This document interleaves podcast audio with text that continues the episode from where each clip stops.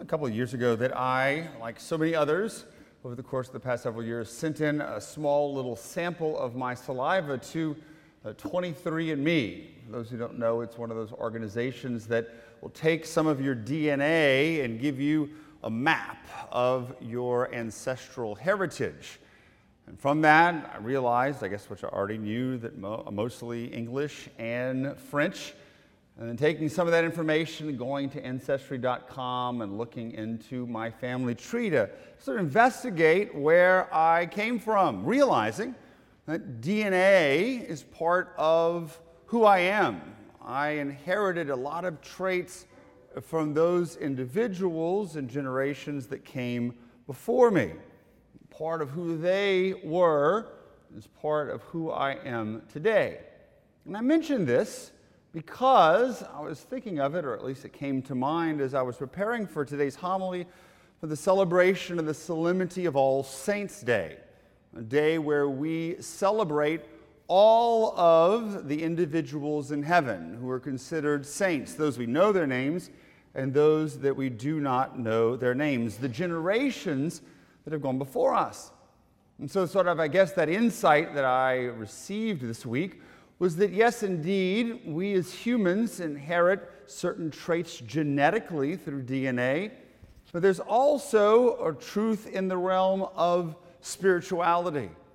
That we also have spiritual ancestors, those individuals that are closer to us, and possibly those that are further back, that have passed on part of themselves to us and what I call the spiritual DNA, those things that mark us as spiritual beings, as Christians and Catholics in our world.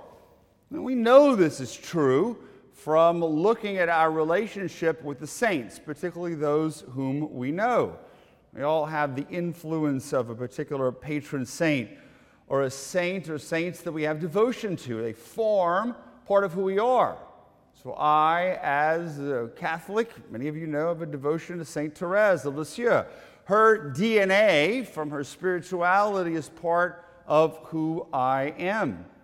Within orders, the founders of different orders, the Benedictines, the Jesuits, the Dominicans, they leave part of their spiritual DNA and those who follow them, members of the order, those who are formed by them through their charism.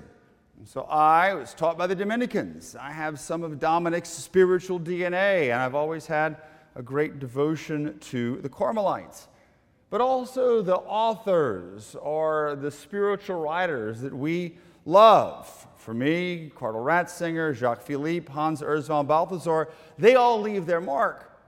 And in all of us, people could look at us who know the tradition of the church and be able to see the genetic mark, that spiritual gene from these individuals that are left within us. But there's also another subset of people, those who are not necessarily canonized saints, but those who have gone before us, or those possibly who are still in our lives, who have given birth to us spiritually, have practiced spiritual paternity or maternity in our lives. And so, just like our parents give us their genetic code and their formation of us growing up, hopefully, they leave us some spiritual DNA and their nurturing and their loving and the upbringing and teaching us in the faith. But all of us can say in our own lives that there could be a priest, a religious sister, a catechism teacher, a mentor or a discipler, a friend, or that individual who called us out of sin to a deeper conversion. They all leave their mark on us. We all inherit their DNA. And so, spiritually, we can have a number of people who give birth to us in the spiritual sense. And what they taught us, the example they gave, it helps to form our own spiritual outlook, our understanding, an approach to the faith in the world. But it's not just what they taught us or the example they gave us Probably more importantly, it is in the way they loved us, the way they received us, and in doing so, taught us to love ourselves and to love our others. we really get that greatest influx of the spiritual DNA from the love we receive from those who are closest to us. It informs the way that we love others. We take a strand of that in our own lives. Think of the individuals that were loved by Mother Teresa. Not by what she said or what she did, but when they were sick or when they were dying the impact, the mark that that love left on them. And I really think, in my own experience, the tragedy of those who feel unloved or find it difficult or they struggle to love or to pursue holiness is because many of them, although they get the genetics from their ancestors on a biological level, maybe have never been loved unconditionally, maybe never been taught the faith, maybe some of them have been abused. And so as a result, they don't know how to give it themselves. But we all have it. We can all look at our lives and see where we came from, what I'll call the spiritual family tree. And even more, to think in that regards, yes, there are the people that we know who influence us spiritually, but then there was a generation before that influenced those people, and another generation that influenced those people. And so, in a certain sense, all of those strands pass down to us over the generations. It might be a good prayer project to sort of make your own spiritual family tree. Those individuals that passed on their spiritual DNA to us, who formed us in prayer, who formed us in love, and who formed us in our spirituality.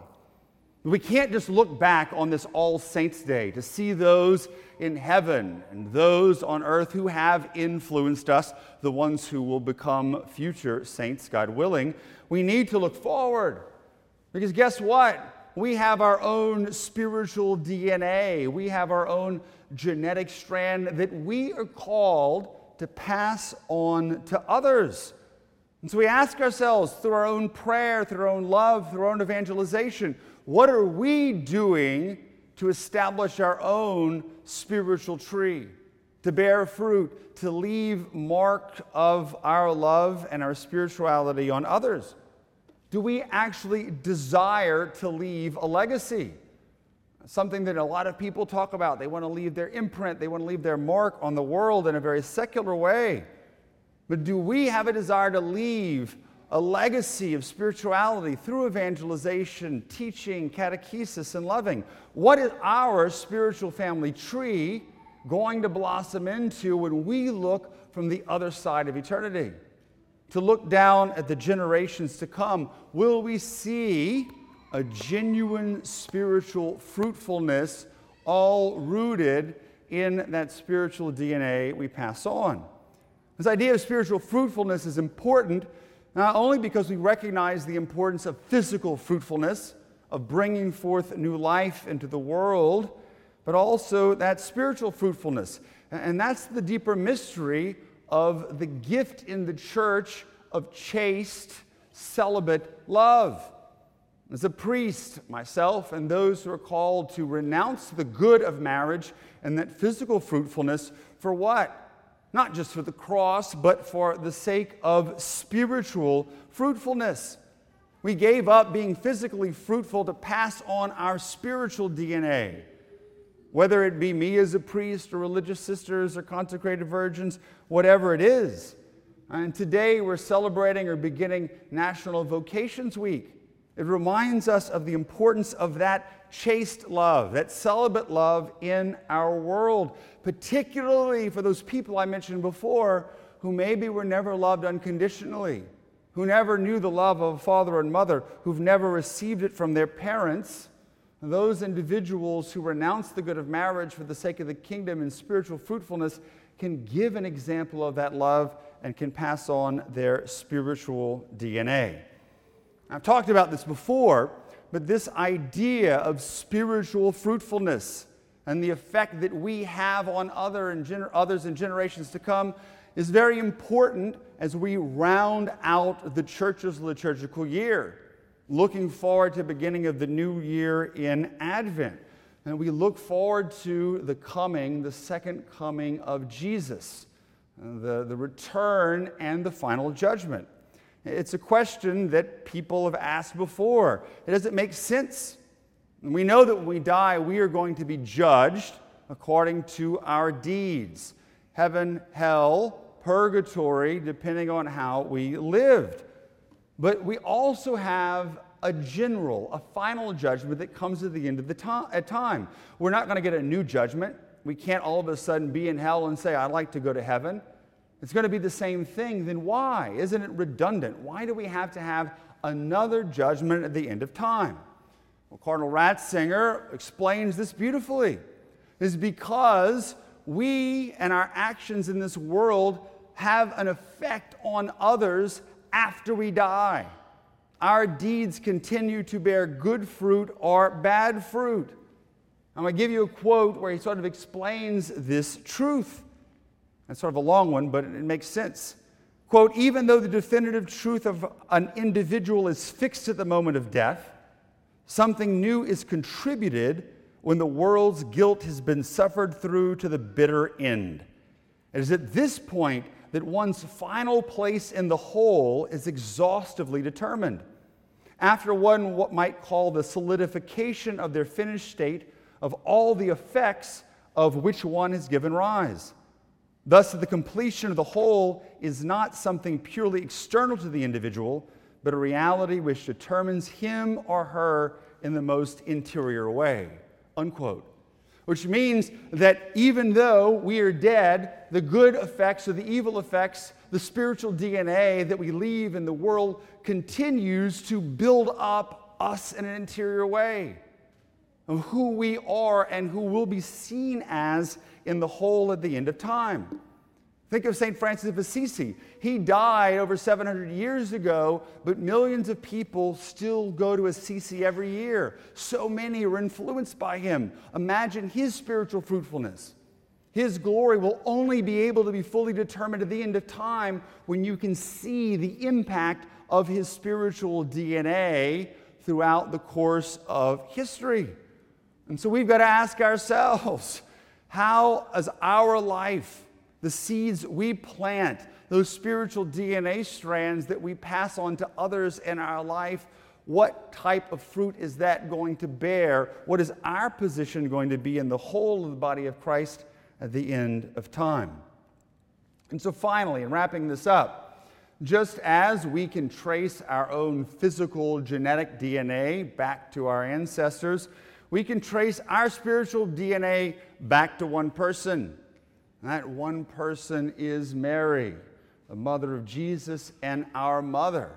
Because in that chaste way, in that beautiful way, she gave birth to Christ, and of course, Christ would have inherited her complete DNA strand because he didn't have the chromosomes coming from a biological father. But as a human, she was loved and formed by Mary.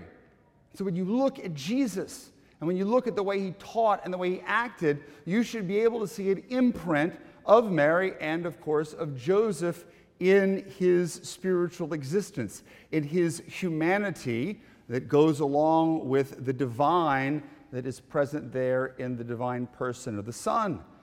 And so it highlights again that spiritual fruitfulness, the importance of it in our world. And since we are all grafted onto Jesus through baptism, we become adopted sons and daughters and able to call God our Father and Jesus our brother, we're also marked by Mary.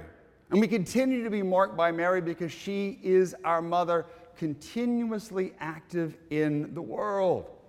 And so, by having Mary as our mother, we have that imprint in our own lives the Marian imprint of being loved by that mother so pure, and that we can carry that into the world. And so, as we celebrate this All Saints' Day, we give thanks to those saints who've come before, particularly the Blessed Virgin, who has left their spiritual DNA in us and ask for the grace to be able to be spiritually fruitful in the love and the teaching and the formation that we give and the seeds we plant for generations to come. Amen.